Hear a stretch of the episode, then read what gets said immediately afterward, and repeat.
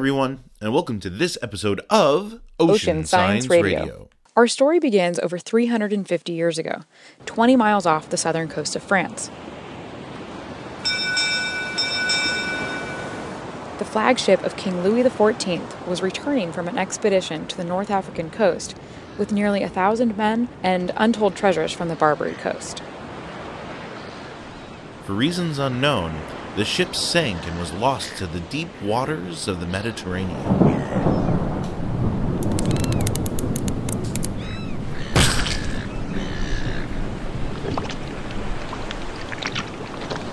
The tragedy was so devastating to the reputation of the French Navy that the Sun King and his court hid the fate of the ship from the world and struck it from history.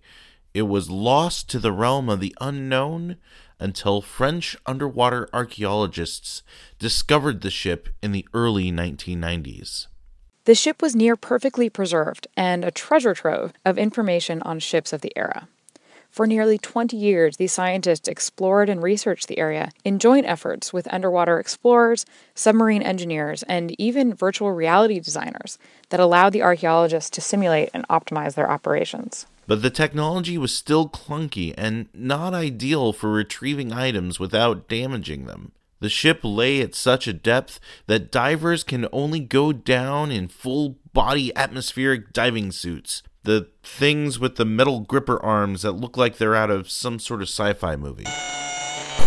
The problem is at 100 meters, so you cannot really go and explore it. And uh, they send robot to sea, but there are little capabilities for any human to dive that depth. So they use this uh, suit. Uh, you place a human inside, pressurized. It is a very complex and dangerous task. The human is there only to do the manipulation part. The archaeology team needed something a bit more refined and delicate that would still use the skills and experiences of a human diver. Enter Professor Khatib.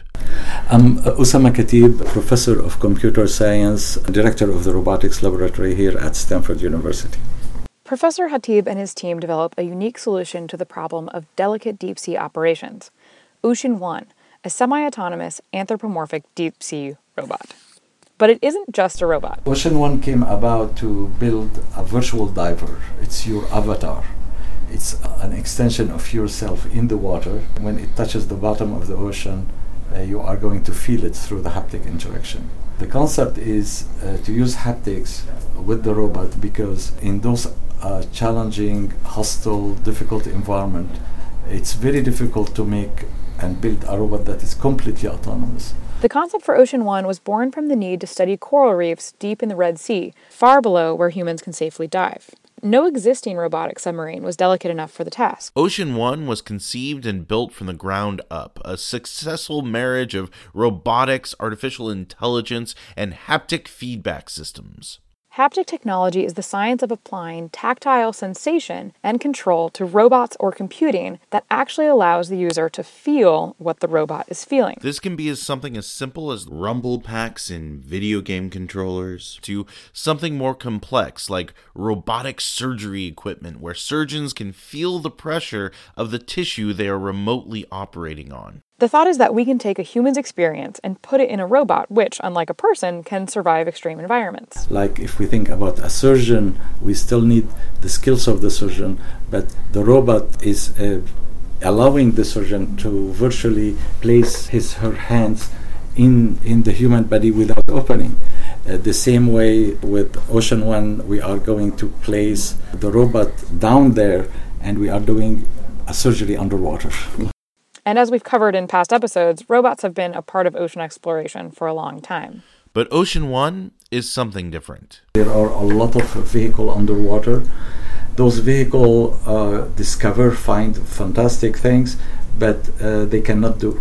So they see, but they cannot do. Our uh, objective was to say that what we have done on on the ground can be transferred to uh, underwater exploration in a way where we uh, avoid uh, putting a diver in danger.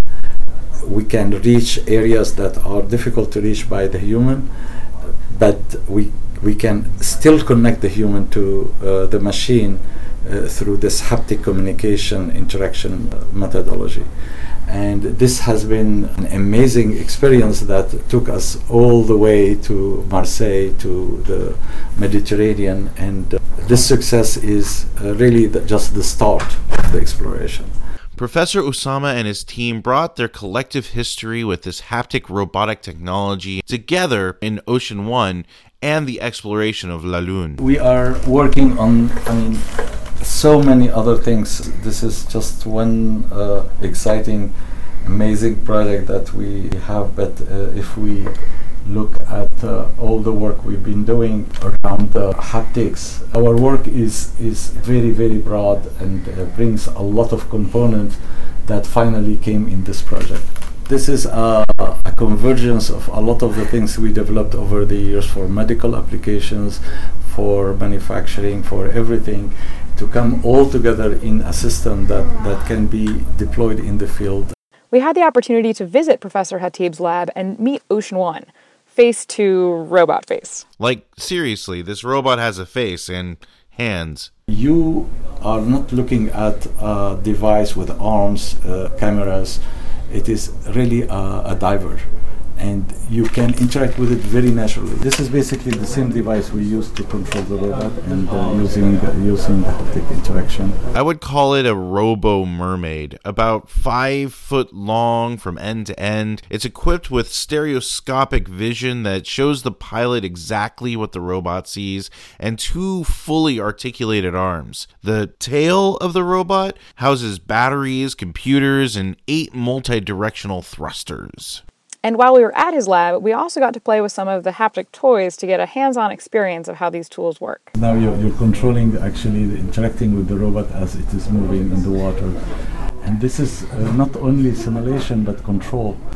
And whatever you touch, you feel it in your hands. So, so now I'm going to, for instance, go and look for a treasure. Let's find if there is any treasure around. Oh wow, there is a container. What is in the container? Oh yeah, there is a treasure. the interface almost feels like a video game where you have two controllers where the movements of your arms, hands, and even fingers affect the movement and actions of the robot. Push forward together, the two together. You see the robot is moving forward. If you want to turn, you just push a little bit more in one direction. So it's very easy, right? Fine manipulation is harder. Yeah. It requires experience with it. If you're good at video games, this is this is oh, very no, fast. But one of the coolest parts is that these instruments really allow you to feel what the machines are actually touching. and now uh, take this like a pencil. When you're going to touch, you're going to feel it. Amazing, huh? Yeah. It's like your finger is, is sitting there and you're touching the, the surface. As awesome as the controls and haptic technology is on this robot, some of the coolest features of Ocean One happen automatically, allowing for a seamless, relatively non disruptive dive. So the, the robot is under the, the control uh, of this haptic device, but it has also a lot of autonomy. So basically, the robot actually is synchronizing its own motion. I, if I let go, the robot is, is fine. It's you can also design a trajectory for the robot and it autonomously execute that trajectory. The robot has two onboard computers, one that is set to interact with the tactile information and controls, and the other that runs a flight pattern and even compensates for the motions that you make in the water if you extend the hand immediately you create large impact forces. So we have a zone of operations. When you grasp an object with two arms you immediately have a much bigger object. There is an architecture of control that separate what is posture from what is task. We uh, built a robot that is an integrated diver uh, you can see how this robot has a design that allow the robot to, to, to, make contact with the environment despite the fact that the body is heavy. Uh, when the robot is moving to dock, uh, uh, if you try to stop it with the thrusters, you will break everything. But this robot, as soon as it touches something, it will bend and it move and remove all the energy. Is synchronizing its own motion. I, if I let go, the robot is, is fine. It's controlling itself, so it has intelligence to it. So, how did this robotics professor come to build a sophisticated diving robot and operate it for French underwater archaeologists in the Mediterranean? I came to, to meet them by chance at a conference, and when they saw the, the concept, because we yeah. didn't have the robot, they said, Oh my god, this is exactly what we need. Because there is no way of really working down there without uh, a virtual diver. This is why we started uh, our collaboration almost like two and a half years ago. Okay. Without them, we couldn't do it. And without Ocean One, the underwater archaeologists wouldn't have been able to explore and retrieve artifacts with such delicacy and accuracy. Ocean One is one of the first instances where haptics have been used in ocean exploration and archaeology, and its maiden voyage was a huge success. Working with the team of archaeologists, we located the place and we did a first dive at 15 meter to uh, just see whether the robot is going to be working or not. Deploying a robot in the water is very complicated task because you uh, you you risk uh, breaking the robot against the boat. So we have divers. They immediately take uh, the robot and put it away from the boat and then we have to do like all kind of uh, disconnection and connection and starting and and things. So once the robot is freed, it is in the water, and now it's going to dive. So it was really scary. I mean, you dive and you don't know if it will not implode at 70 meter, 80 meter, and for fortunately it doesn't happen. The robot kept going. It was really amazing that the robot worked immediately. Diving around wreckage is dangerous and usually fraught with peril. Ocean One's dive to La Lune was no different. Unfortunately, the robot uh, left arm got caught under the cannon, and it was very, very difficult to, to recover the robot because uh, using the thrusters, we were just generating like more waves and sand, and we, the robot was completely lost over there. Many remotely operated vehicles would be lost to the depths if it was stuck like this. But Ocean One's unique design that mimics human movement is a different story. What saved this robot is the fact that this robot has arms, has like the physical extension of the human. So all what I had to do was to take the control of the haptic device and do push-ups. As soon as I did the push-ups, the robot just jumped and get it out. And ultimately, Ocean One's first mission was a success, not only for the robot, but for its maker as well. This is the the vase we recovered. It has, it was, uh, it comes from uh, Catalonia in Spain, and it was amazing that we recovered, and it was never touched in like 350 years, and we managed to to bring it and touch it. There are a few videos of this moment around the web. If you want to cheer yourself up by seeing your professor gleefully touch a recovered treasure, I recommend checking it out. With the amazing triumph of the expedition to La Lune, Professor Khatib hopes that the robot will one day take on highly skilled underwater tasks too dangerous for human divers, as well as open up a whole new realm of ocean exploration and industry.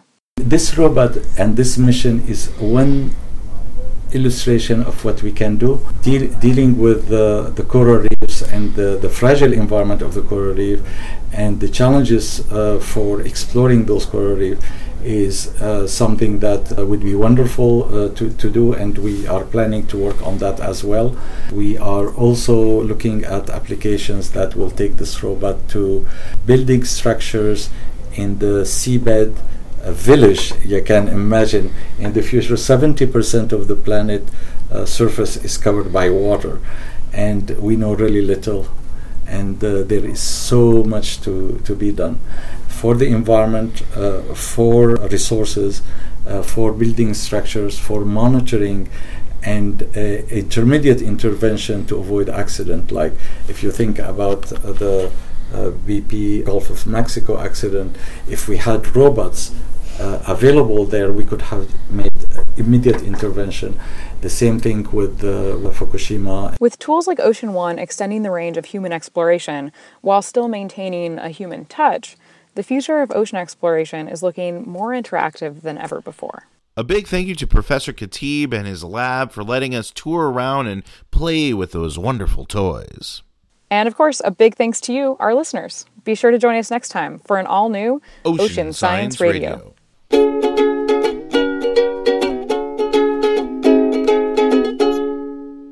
I think we just stepped into the underwater uncanny valley. I guess that would be diving into the uncanny valley. Ugh, give me some. Oy vey.